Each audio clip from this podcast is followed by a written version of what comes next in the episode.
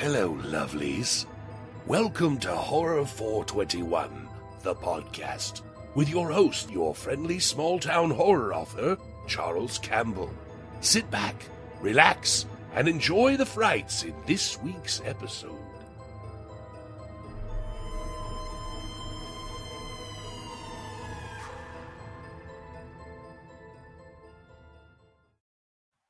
Hello, everyone. Welcome to another episode of Horror 421, the podcast. Today, I have a very special guest. He is a uh, a fellow author, and uh, not only that, he's an award-winning author um, of the what was the book that you had? Was it Anathema? I you want to make it. sure I pronounce it correctly.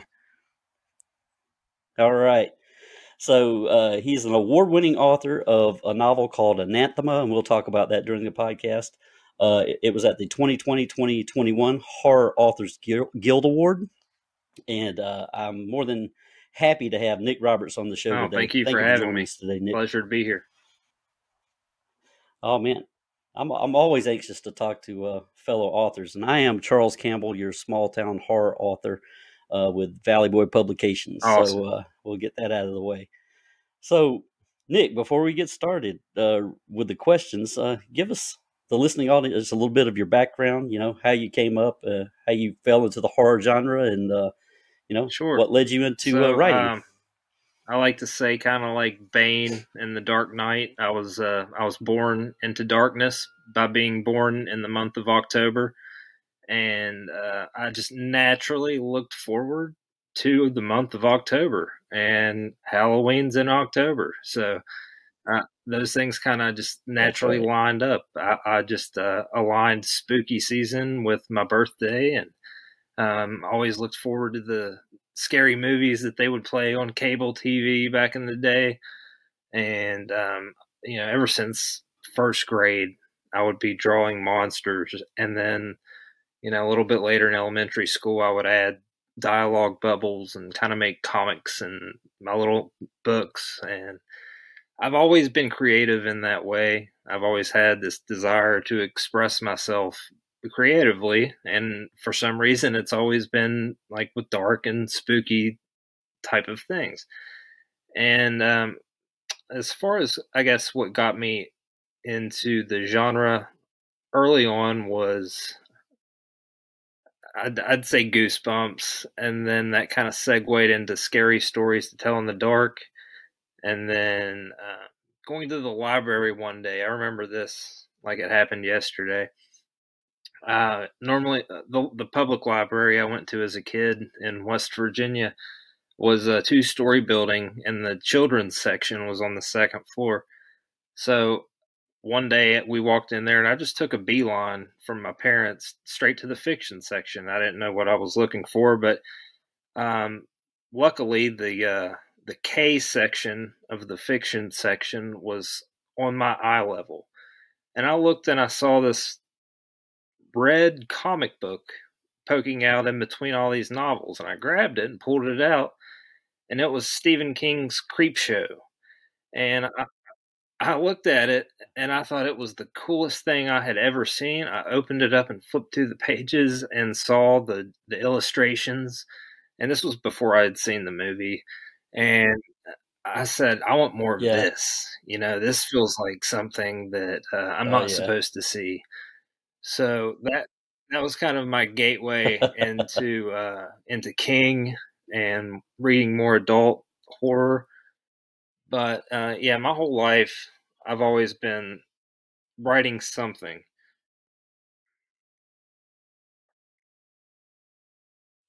Well, yeah, that, and I have a very similar background. And I've I've said it before on the podcast. I grew up a Stephen King kid, uh, and kind of the same way with you. Love the horror comics. Uh, uh, I love comics in general growing up. So I was a Spider Man guy all the way up to my mid twenties.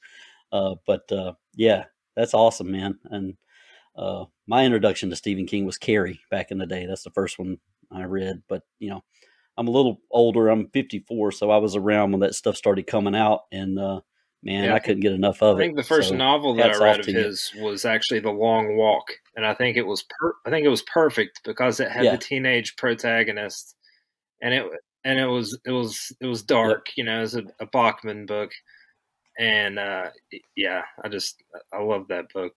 That was that was the first one, first novel. Yeah, I've got a Stephen King shrine on my shelf over here, so I've got most of those books. I think a few have walked out, uh-huh. borrowed.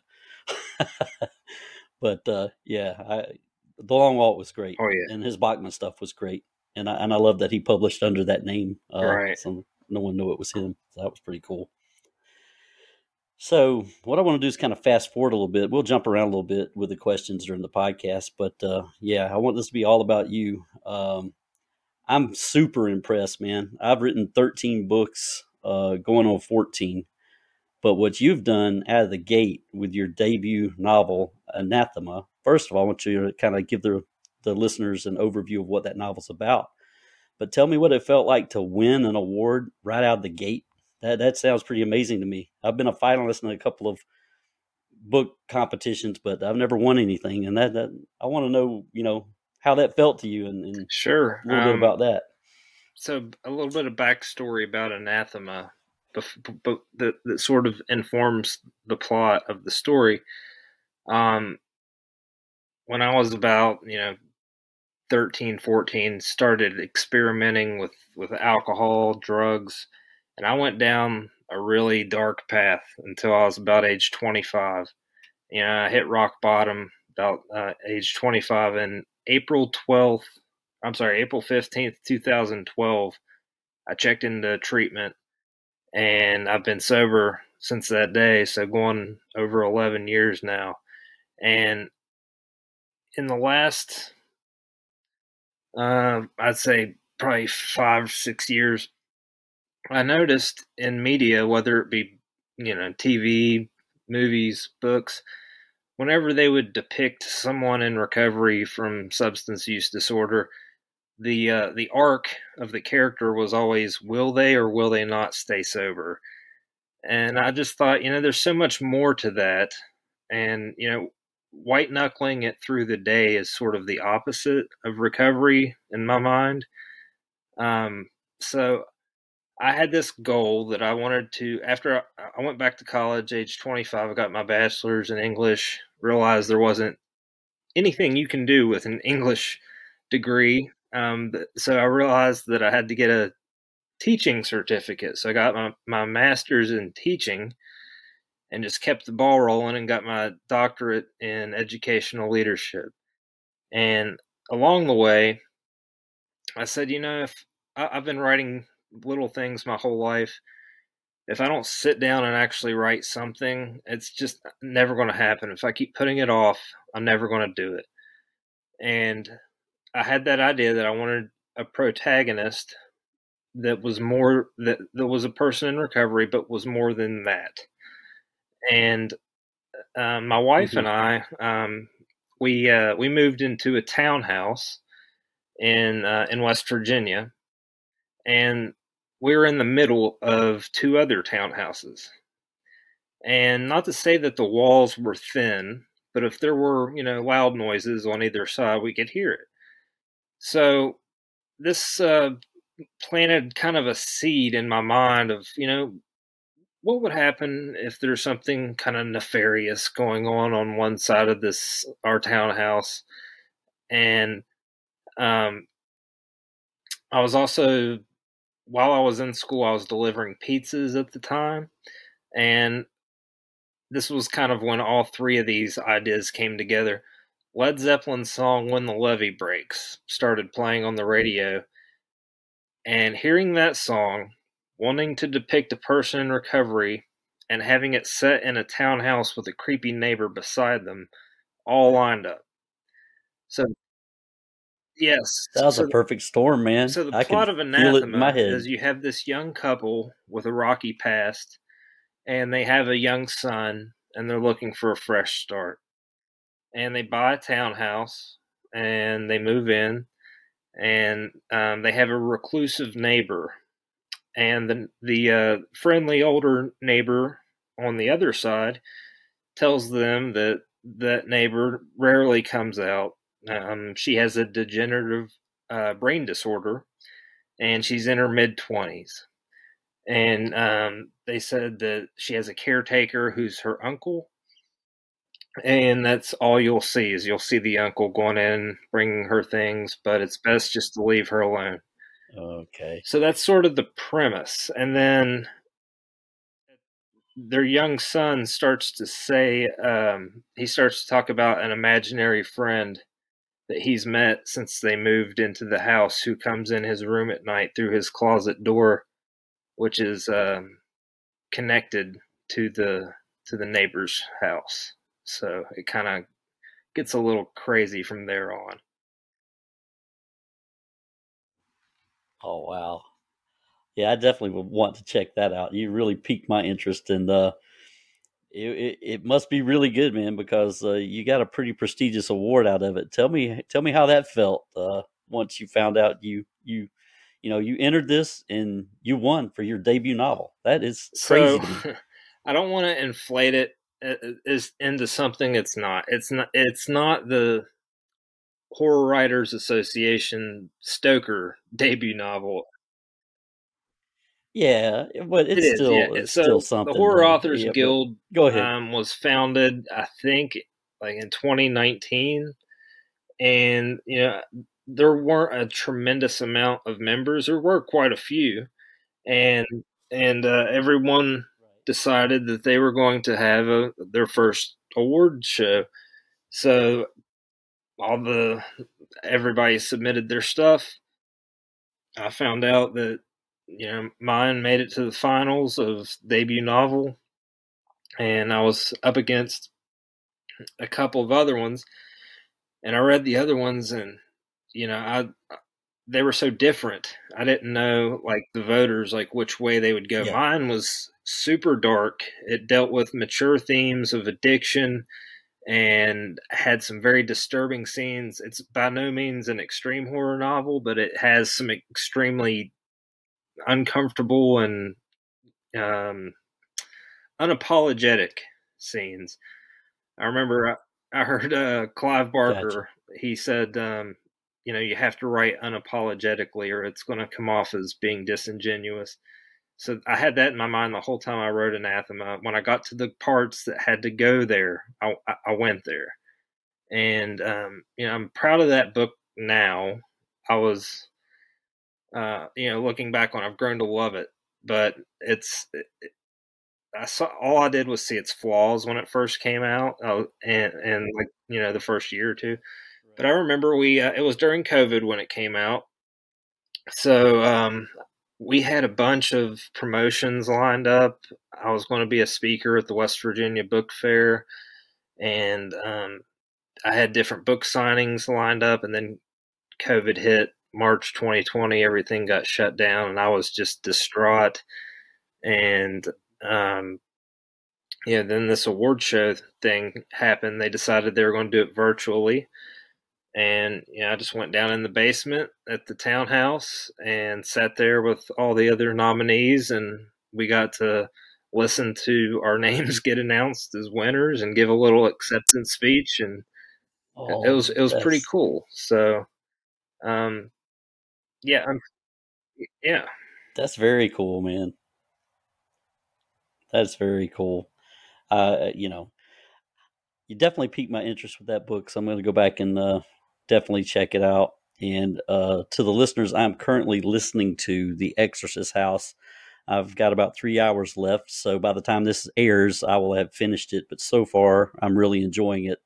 So I want to segue into that book a little bit. If you can give our listeners a little overview, and I love the reference Oh, to yeah. Blatty in that book, by the way. Um, but uh, if you give the listeners an overview of what that book is about, maybe you know uh, what they can expect if they pick up a copy or or download the audio book, because uh, I'm you know so far I'm really enjoying it. And Sure. talk about your narrator too while so you're at it. After like writing. Anathema, I said, yeah, I wanted to write something a little more universally appealing, um, something along the lines of you know that, that could be set in like a Conjuring universe, an Amityville type of universe, um, and The Exorcist is uh, my, my favorite horror novel. It's my favorite horror movie, and it traumatized me as a kid. I saw it way too young, and um, uh, had that in my mind. But with an after finishing Anathema, you know, I said I wanted to write something a little not necessarily lighter, but more entertaining and more fun, more like a roller coaster ride, and you know, sitting around a campfire tale type of story than sort of like like anathema. I would compare to Pet Sematary and in in term of in terms of like tone, and you know, um, the Exorcist House is a little more a little more mainstream. But anyway, um, when I was a kid, my uncle had a farm in in West Virginia, and I remember going out there. It seemed huge at the time. I mean, it's probably just a couple acres now, but through a child's eyes, it was huge. He had this farmhouse that just looked so cool in my eh, the way I'm remembering it, and I said, you know, my next novel I'm going to set in a farmhouse in rural West Virginia in the 90s. And it had setting it in the 90s had nothing to do with trying to capture nostalgia or anything like that because there's there, there are very few references to to it being set in the 90s actually in the book. It's just the time i was at that farmhouse in my life was in the 90s so i just wanted to to do it that way. Right. um, but the synopsis is that um, the hill family uh, they live in ohio. Daniel hill's is a psychologist his wife's a teacher and they have a teenage daughter named alice. And Daniel gets this bright idea that he wants to buy this uh, farmhouse at auction and down in rural West Virginia and flip it and turn a profit because he knows that there's some uh, uh, there's some business coming into that part of West Virginia and it's developing and it could instantly um, turn turn a quick profit. And he plans on you know spend spending a summer with his family down there uh, flipping the house and thinks it'll be a great experience bonding experience for all of them. His wife's not crazy about the idea but she goes along with it. Um, and once they get there they uh, they realize that they talk to some neighbors and they realize that the previous owner um, was sort of what they called a backwoods exorcist, and and he he actually died in the house um, under mysterious circumstances, and uh, you know uh, they, once they get settled in the house and start uh, fixing it up, they go down in the basement and they discover that there's this little secret room hidden with a boarded up well that's sort of adorned with crucifixes.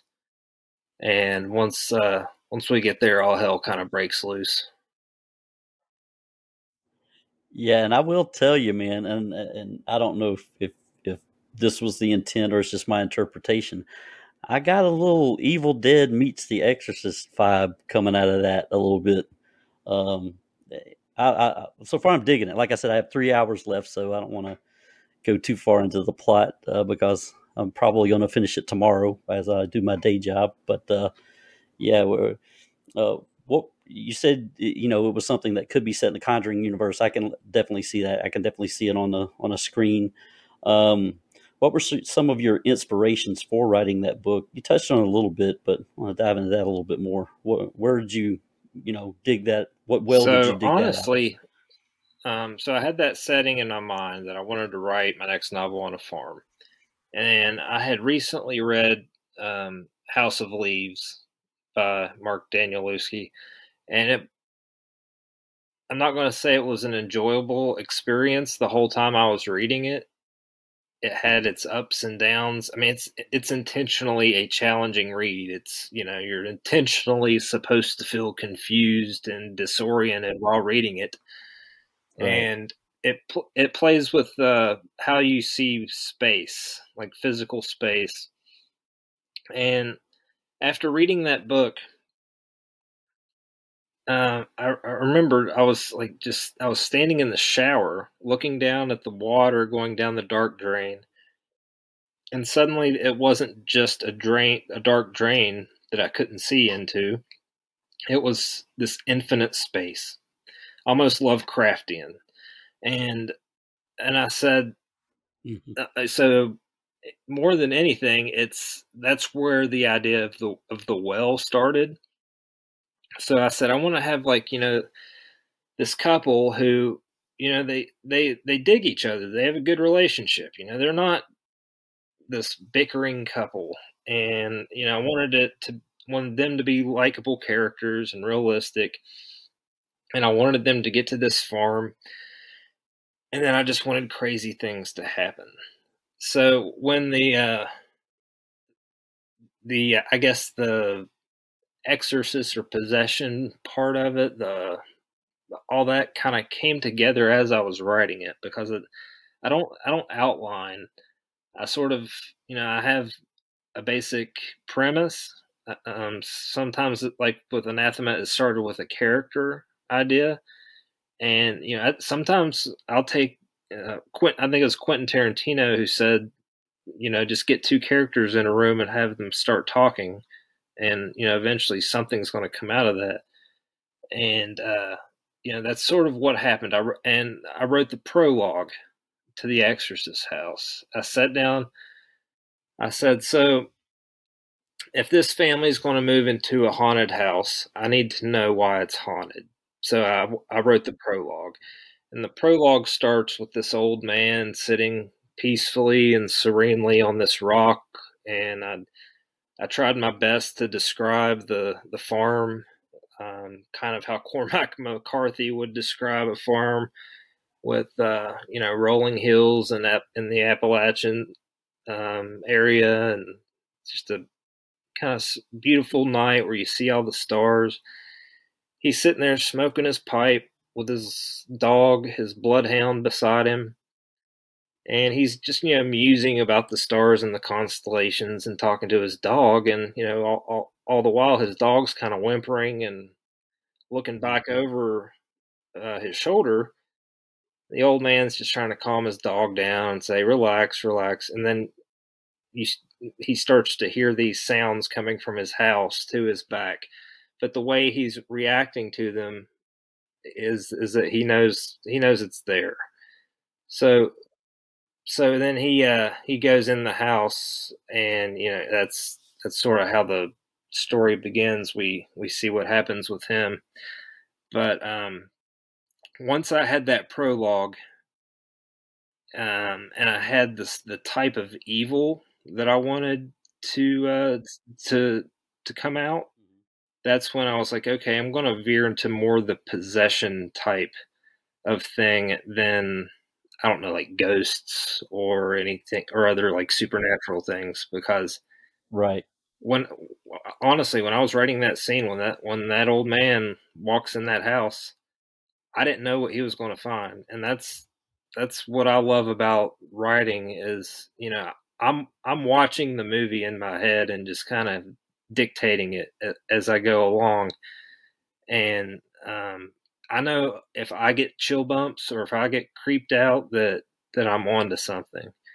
And there were a couple there were a couple things that Right. that really kind of just chilled me with that prologue. So then, you know, it was it was my job from then on to create some lovable lovable characters to put in situations where you actually don't want bad things to happen to the characters because that's terror for me is when you you care about the characters and they're and they're in peril. It's not a slasher where everyone's expendable and you're rooting for That's right. Jason to knock off uh, all the counselors, you know. Exactly, exactly. Well, I, I, you know, I did love that prologue, and I love the interaction between the old man and the dog, and you know, him trying to reassure the dog that everything's going to be fine, and he's even thinking to himself, "Yeah, this old guy, he'll he'll, he'll make it." Talking about his dog, he he he'll survive. He- he- But uh, yeah, the prologue set up everything very well, and I'm kind of like you. I don't really outline either. I, I normally have a, you know, I'll start with a beginning and an end, kind of where I want to go and then the middle just kind of comes like the Right. you know it, it kind of flows uh, and once you're once you're rolling you're rolling i mean it just keeps coming and coming and coming uh, Yeah, and that's me the beauty anyway. of that Uh, second uh, draft is that don't you can go back and make it look like you knew what you were doing all along. So Exactly, exactly. And I, have told people before on on this podcast and my friends, you know, about ninety percent of the time where I think a book is going to end, it doesn't ever, hardly ever hit where I in, originally intended it for it to hit. If that makes sense, um, because something changes, mm-hmm. something changes, something segues, some idea comes in, and you're like, hmm, no, I want to go this direction, you know. Uh, but yeah, man. Uh, definitely going to check out Anathema, and so far I'm loving The Exorcist House. Um, another thing that caught my eye is you published with Crystal Lake, uh, Crystal Lake Publishing. Uh, can you tell me a little bit about that publishing company and how you got attached to Crystal Lake Publishing? It's got a catchy name. Every yeah. every horror fan so, know that. It's funny because they're a comp- they're a publishing house based in South Africa.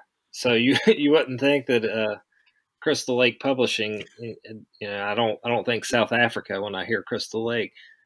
But uh, you know, my first publisher was J. Ellington Ashton Press, and they put out Anathema, and unfortunately, they didn't survive COVID, so they shut down, and the rights to Anathema, everything reverted back to me.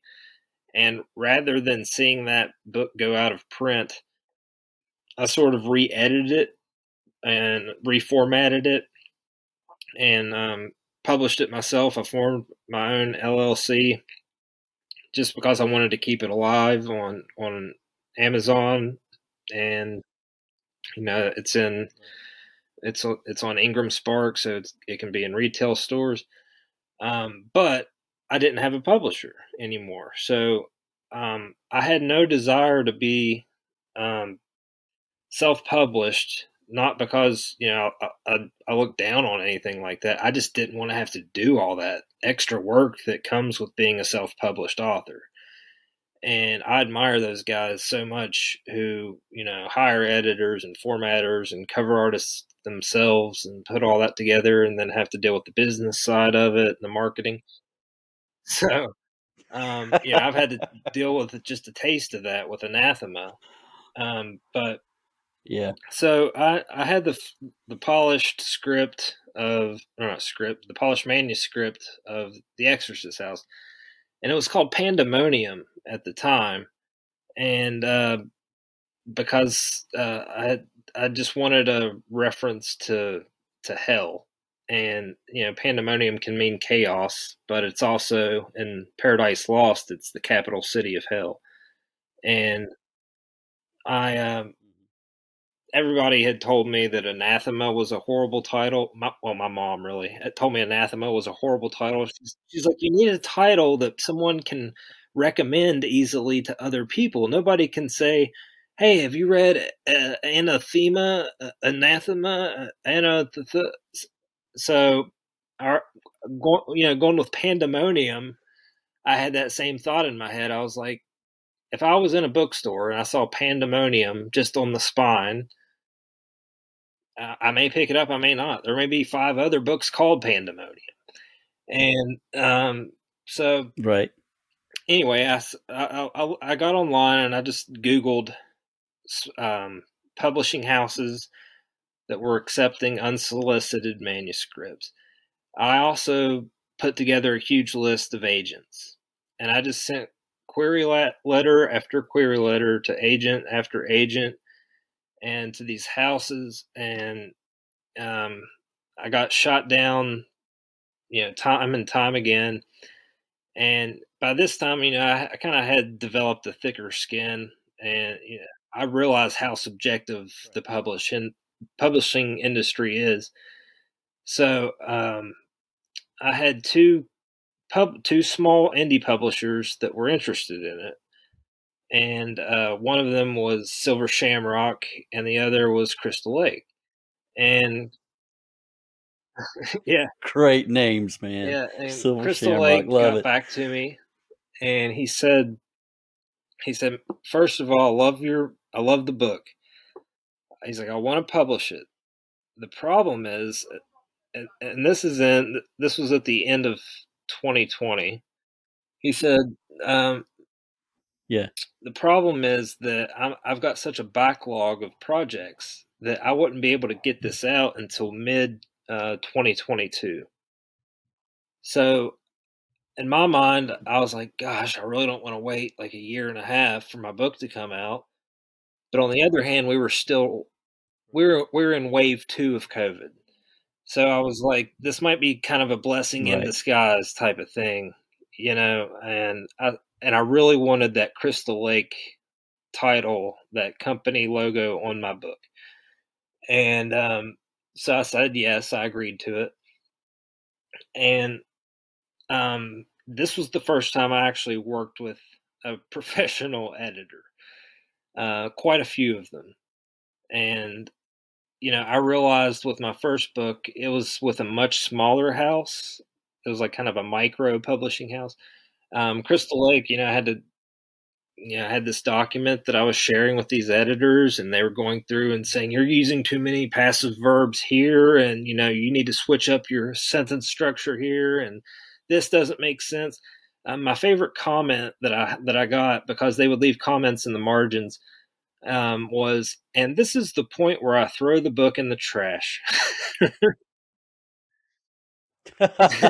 So, yeah, I, I just had to laugh at it because, and uh, it- yeah, so I'm still um, laughing. That's pretty good. One of them actually suggested with the at the end of the Exorcist house, and I'm not going to talk about the ending, but they they suggested I want to see this additional scene, and I thought about it, and I was like, okay, I'll try it out, and I wrote another scene, and um, the people who love the Exorcist house, they love the ending the most, so my value for editors shot way up because you know that that book wouldn't be what it is without the ending that it has and you know that editor is the one who told me that it needed it but um yeah so so Man. with uh, crystal lake it came out may mid-may 2022 and we were doing uh, we were sharing the cover um, we were uh, tr- uh, they gave me a long list of different podcasters and guest blogs and you know people that I could connect with to try to promote it. And you know, I, I tried to contact as many people as I could to, to plug this thing. Didn't know what was going to happen with it, and um, well, keep in mind, you know, this was still at the time. I think it was still called Pandemonium. And one day, I just sat there and I said, I've got to switch the title. You know, it takes place in an exorcist house. There it is, The Exorcist House. That's easy. Anybody can recommend a book called The Exorcist House. So we started calling it The Exorcist House, and you know, Joe, he's the yeah, he's the It's stuck. CEO over there at Crystal Lake. And once I told him the new title, he was he was all on board. And once we got that cover from uh, Matt Barnes, um, we were like, we might have something marketable here, um, even without, even if I wrote a horrible novel, that title and that cover alone would would move some books. And um, it came out, and within a few months, it became uh, Crystal Lake Publishing's best-selling novel to date, and it still is. And uh, you know, I I can't believe how successful it's become. It it it got shortlisted for the Bram Stoker Awards on the preliminary ballot. It was one of ten other books, and you know I tried to manage my expectations, but I was so you know that's a game changer to get. Yeah, you're Yeah, giddy, man. You can say it. You're I- giddy. I, I was like, if I can make it to that that top five and get be officially and call myself a Bram Stoker Award nominee, you know, that's a game changer. But it didn't happen. Right. So, uh, you know, for whatever reason, and well, guy, two books in. This is yeah, that's your second and, book, right? um, yeah, and that, what's that's cool amazing. is that you know I've through doing the podcasts with um, you know promoting the Exorcist House when it came out. I met a fellow author, John Durgan. He was doing a podcast at the time, and he said, "Man, there's this group on Facebook called Books of Horror, and there's like thirty thousand people in it, and um, if your book goes viral in that group, like you'll take off, like you'll sell some books. So I was like, okay, I'll join this group. And I, I didn't want to do too much self promotion or anything. So I got, I got in the group and, you know, reviewed a couple books and contributed a little bit. And then I dropped the cover of my book and the synopsis. And through TikTok and uh, Instagram and that Facebook group, just word of mouth, it just spread. And it's still probably one of the two most top talked about books in that group, along with uh, Stolen Tongues, which is another horror novel that sort of blew up and went viral. But um, yeah, so the it's it's being translated into German, Czech, yeah, Italian. Oh, wow. Um, we're negotiating with a couple of other countries right now. The film rights were acquired, and you know, I had, I had some guys, uh, a couple of producers in Hollywood. Once they figured out that I completely owned Anathema, they made a deal with me to get the film rights for Anathema. So both of my books were are the the rights have been acquired. Nothing has been, you know, sold to a studio or anything like that yet. Right. But you know, that's Right. one small hurdle to get over. But uh, you know, the ultimate goal is to get a movie made and follow the Stephen King path of having that Carrie made, and then and then having the green light on on other stuff. Man, well, that's amazing stuff, man. A couple of those points you brought up about endings, uh, it reminded me of something that happened to me a few years ago, and I don't think I've ever shared this on the podcast. Uh, I had a book called Cinnamon Tea. I think I released it in 2016, and it was a sci-fi, kind more of a sci-fi Mhm. story with horror elements, right? And so I get to the end of the book and everything's resolved, uh, but I have a whole separate um, chapter that fully fleshes out the ending, and I don't include it. I cut it where I cut it, and I released it. And I had the people who actually follow my stuff and read read my books. I had Facebook messages, friends that texted me, "What the hell, man? There's got to be more." So I ended up sending PDFs of that ending to everyone who bitched about it. That's funny. That's funny because uh, the, the Oh. most blowback I got on, well, I don't want to spoil anything, but I'll be I'll, I'll be vague. The blowback Yeah. I, the blowback I got on the Exorcist Okay. house involved the dog, and and so Okay. the, the novel that I wrote after the Exorcist house, it's called Mean Spirited. It's a couple of agents have it right now, and they're looking at it. Um, that whole idea for that book came from the feedback I got from the Exorcist house. Um, so you know the Uh-huh. the criticism can uh, can just can spark some ideas sometime. What well when you said that that just brought that memory right back to me. I said you know what? He's absolutely right. I mean i thought i was being clever with the ending that i had but i wasn't being fucking clever. I was pissing Did you people try off to go too, Um, too ambiguous? then, Is that know, what, then I got- happened, or what? yeah it is. I, I i tried to let the reader interpret how everything got resolved uh but i you know i had it complete and i had the ending in the book and i said i'm no i'm gonna chop it. I'm gonna chop it right here and people are gonna love it and That's exactly what I until they what happened didn't. with the Exorcist they're like, house. The I he-" said I want it to be a little more ambiguous, so it it ends right here. And then the editor said it can still be ambiguous, but w- this scene would make it killer. So I was like, all right, I'll try it. Exactly.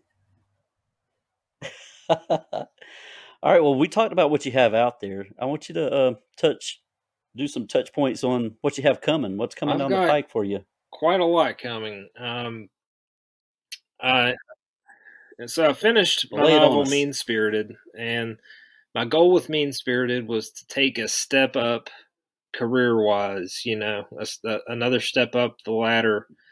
And not to say that there's anything wrong with working with Crystal Lake or small publishing or indie publishing houses at all. Uh, I love the creative freedom. I love the collaboration. Um, but you know, ultimately, my goal would be to be a full time author, and you know, have my books be in the big bookstores and you know the the big publishers. And to get that, I need an agent. You know, they they just don't accept unsolicited manuscripts. So that was my goal with with Mean Spirited. If it doesn't work out, I'll find a publisher for it. You know, I've built up enough of a following with uh, with the Exorcist House that um, I would feel perfectly comfortable releasing it myself, but I uh, would much rather go with another publisher. But um, I actually signed a contract for the Exorcist House, a sequel slash prequel to the Exorcist House, and it's called the Exorcist House Genesis, and uh, it's going to come out um, next year. Um, mid 2024 and um yeah i've got the basic plot in my head. And I, I, told myself you know once the exorcist house blew up I, was talking to joe the the owner of crystal lake and i said i said i could release anything as the exorcist house too. And because of how you know acclaimed it's become it'd be an easy cash grab. I said, but I'm not in, I, I don't have a desire to write another story in that world. Like there's nothing there that I want to, that I want to explore further. I think it ends exactly where I wanted it to end. And then out of nowhere, this sort of like I wasn't thinking about it, I wasn't planning on it, but this idea just came and I said, this is this is too good. This this this would work. And it excited me enough to send Joe a message.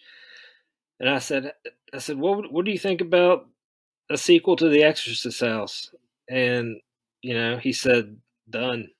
so, uh, I'll, I'll actually start working on that this summer. Yeah, I'm a, I'm a teacher and I'm in my last 12 days of school.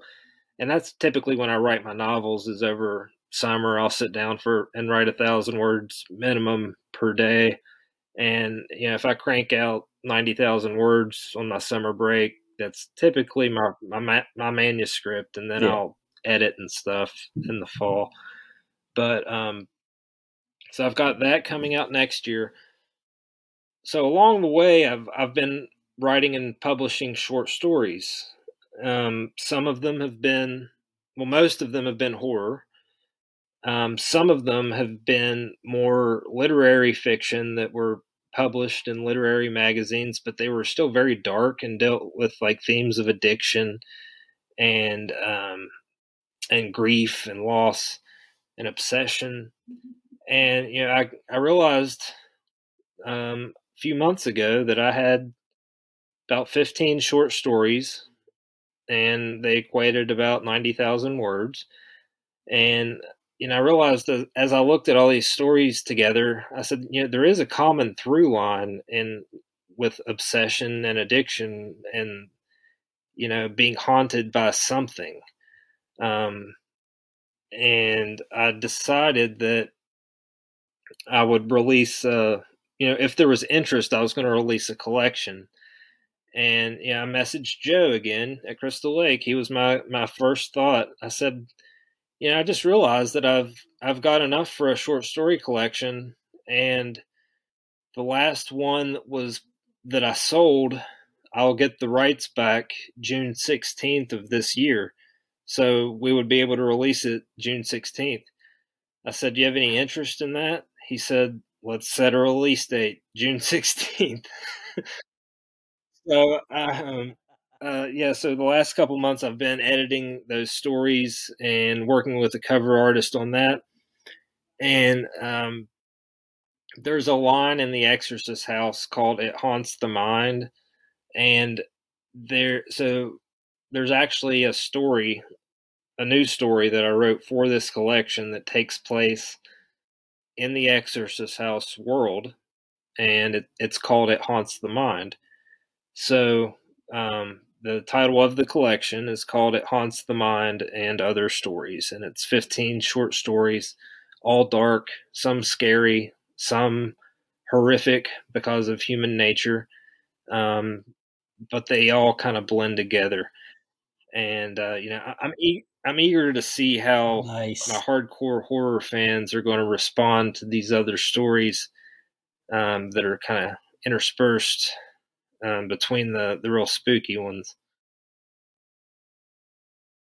Now, I have an idea as a teaser, and I'm just throwing this out there for you because it's helped me, and and and mm, you know maybe maybe it would help you. I, I'm not sure, uh, but I have a friend. His name is Henrik Kuto. He's a movie director and film producer, podcast host. He wears a lot of hats, but that's his full time job. He doesn't have a day job. That's what he does, um, and he hosts a, a, a weekly podcast called Weekly Spooky, and he features short stories from authors all over the country and he narrates them and he does such a great job. He's i've he's done like seven or eight of my stories.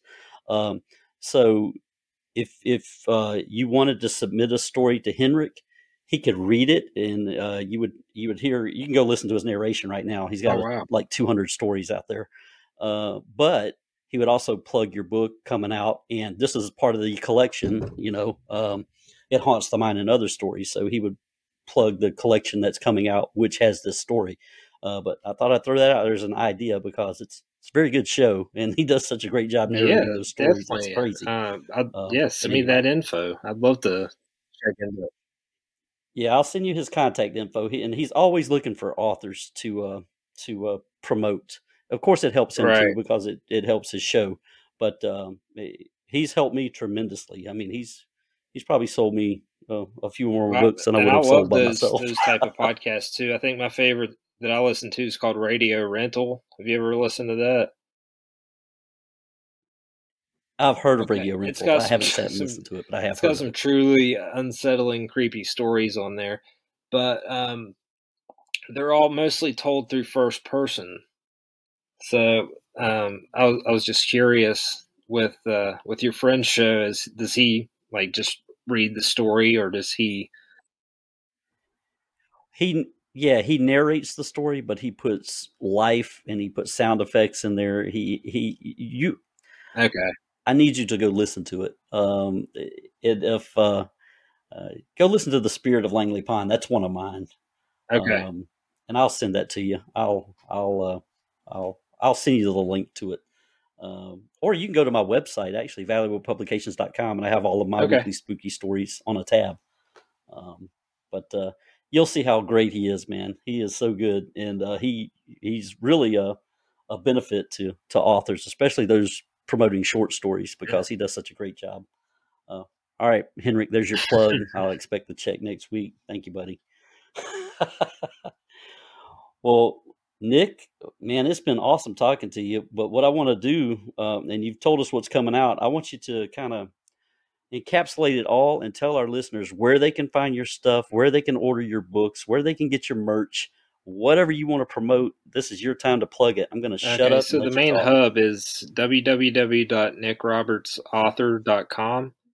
From there, you can link to all of my socials. I'm on, you know, Facebook, Twitter, Instagram, TikTok, and I try to post different content on each platform just so it's not the same thing on every single platform. And um, as far as uh, my website, you can purchase when I have them in stock. That's where you can purchase signed copies of Anathema or The Exorcist House, and um, I have merchandise on there. Um, I just recently did that. I, I didn't even know that the I use Squarespace, and I didn't realize that they partner with sort of a print on demand company, and you know I kind of supplied the art and the, and the the logo and all that, the book cover and all that stuff, and created some apparel and some mugs and book and bookmarks, all that cool stuff. So that's on there. But the really cool promotion that I'm doing right now, and we're at the tail end of it, is um, I'm giving uh, readers a chance to be in the Exorcist House Genesis. So I'm doing a contest where if you go on my website and you purchase one of my books, or also have like a little bundle of of merchandise, if you purchase anything like that, you're automatically in, entered into a drawing, and there's a limit. There's 62. So you, if you buy one thing, you have a one in 62 chance of becoming a character slash potential victim in the Exorcist House 2 if you want to uh, have literary immortality. But I was kind of blown away by how quickly that exploded. I had kind of a you know couple stacks of books sitting on my kitchen table, and as soon as I made that post, you know, people just started blowing up my my Facebook and saying, "I want to be I want to be killed off. I've always wanted to be killed off in a book." So and I said, I'll name the character after you. I'll put your likeness in there. And uh, yeah, so that's kind of a unique kind of contest that I, I thought of to not only to help me unload some of my back stock of, of, of books and all that, but to uh, engage the fans. Because I know as a fan, if Stephen King was doing something like that, hell yeah, I'd like to have my name be in a Stephen King book. But yeah, exactly. that's going on right now, exactly. and I, I have about 15 items left. I don't know when this is going to air. It might be completely over by the time. Oh no, no, no! And what? Uh, yeah, did did you say June 16th? Is yeah, June 16th uh, is when the uh, the collection comes out. But this contest is is going on right yeah, this... now. So yeah, I could I could run out of stuff. Okay, day after tomorrow. Yeah, that yeah, yeah. The podcast will air a couple weeks after we uh after we hang up. Uh, I'll give you an exact date. Uh, and you, the audience, you'll definitely get an exact date. And I'm going to uh, list Nick's website link below, so you can click there and get everything he's talking about. Uh, I'm definitely going to pick up uh, Anathema for sure. If you have signed copies of that, I'm going to get a place an order for that because I'm very interested. And I, I, I definitely, you know, um, wouldn't have gotten this far without the the the readers who support me, and I make it a priority to respond to every single comment on any social media platform. If someone you know just says love the book, uh, you know I'll like it. I'll say thank you, and you know it's it's that level of engagement that um, that I'm I want to give my fans and my readers because you know that's kind of how I've amassed the you know growing following that I that I have is by you know being accessible and you know being friendly and trying to create like these fun type of contests and uh yeah so I I just love engaging with people who like to read. I love talking about scary books. I'm the biggest fanboy out there, so um, yeah, there we go. awesome. Well, well, Nick, I've enjoyed having you on the show today, and we'll definitely have you back when you release some of this other stuff. We'll we'll do a round two, and I'm going to finish the Exorcist House tomorrow. Uh, like I said, I've got about two and a half to three hours left on the audiobook, but uh, it's a very engaging story. So the people who are listening, go pick it up, uh, go to his website, uh, pick up Anathema, and be on the lookout for the things he has coming out. Uh, Nick, thank you again for being on the show.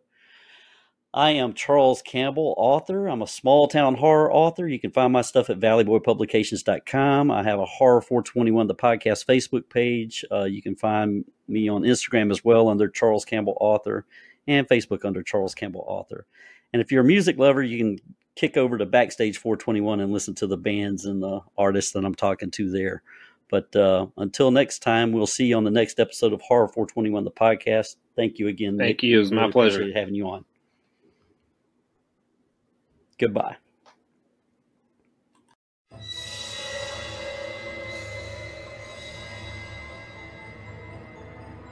We hope you had a horrific time, lovelies.